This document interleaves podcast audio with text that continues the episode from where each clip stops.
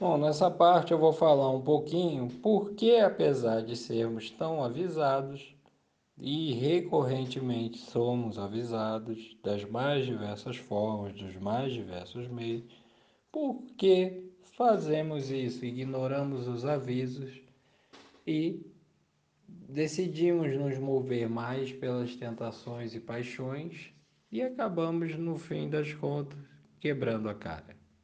Por que fazemos isso? Bom, a primeira coisa que nos remete aqui, uma das primeiras possíveis respostas é que nós temos uma visão muito deturpada de nós. Nos achamos demais, infalíveis. É, Lembre-se que um aviso é uma tentativa de treinamento. No entanto, há pessoas que são intreináveis e por isso elas ignoram os avisos. E por que elas são intreináveis? Porque elas acham mais do que são. Elas têm uma visão falha delas mesmas, acham-se mais inteligentes, mais capazes ou invulneráveis. E, por consequência, querem e até fazem as coisas do seu próprio modo. Perceba que por detrás disso há uma arrogância, e essa arrogância leva é que leva o homem a ignorar as regras, os avisos, os bons conselhos, a fazer as coisas à sua própria maneira. Alerte-se nesse ponto que o orgulho vem antes da destruição e o espírito altivo antes da queda. Uma segunda explicação por que nos movemos tanto pelas tentações e paixões do que pelos avisos é que nós temos uma visão falha do divino, de Deus, do espiritual que nos cerca. Achamos que porque a divindade, a, a, a, a força espiritual nos ama, que ele quer no fim que sejamos felizes. E ele não se comportaria como uma espécie de estraga prazeres, é, tira, é, cortando o nosso barato, como diz, né? Bom, por consequência, ao pensar isso de Deus, nós ignoramos seus avisos. O que eu tenho para vos dizer, caros irmãos e irmãs, é que Deus não é bem assim. Deus não compactua com o ilícito, com o imoral, com aquilo que não traz crescimento para a obra da criação. Então, alerte-se para isso. Um terceiro motivo por que decidimos agir por nossas paixões e tentações, ao invés de nos mover pelos avisos que querem nos guiar na senda do melhor caminho do nosso crescimento espiritual, é porque sempre achamos que teremos chance de acertar as coisas.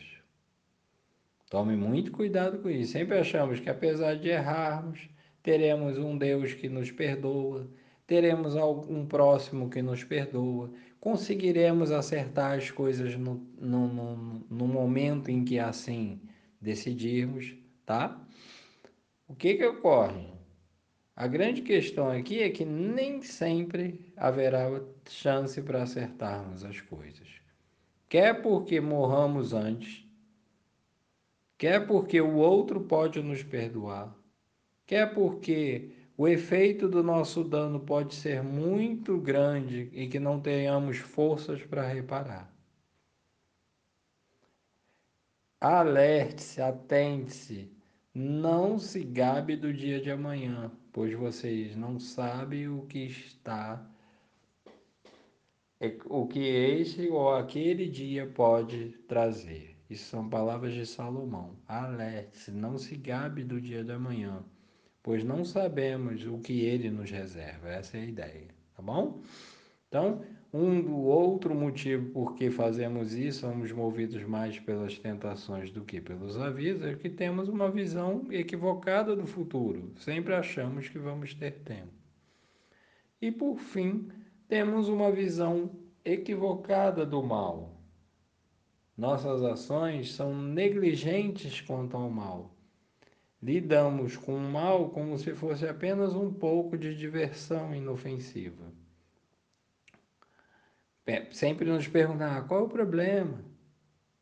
Ou nos convencemos de que é necessário fazer isso. A grande questão é que a maioria brinca com o mal que acha inofensivo. Entenda que mais cedo ou mais tarde acabaremos picados por esse mal, tá?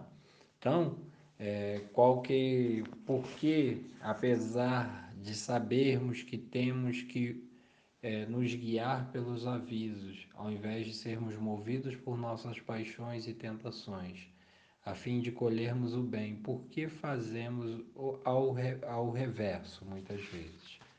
Porque temos uma visão equivocada de nós, nos achamos demais, temos uma visão falha da, da, da, de Deus e das guias espirituais e dos orixás que nos cercam, achamos que eles sempre estão do nosso lado, vamos dizer assim.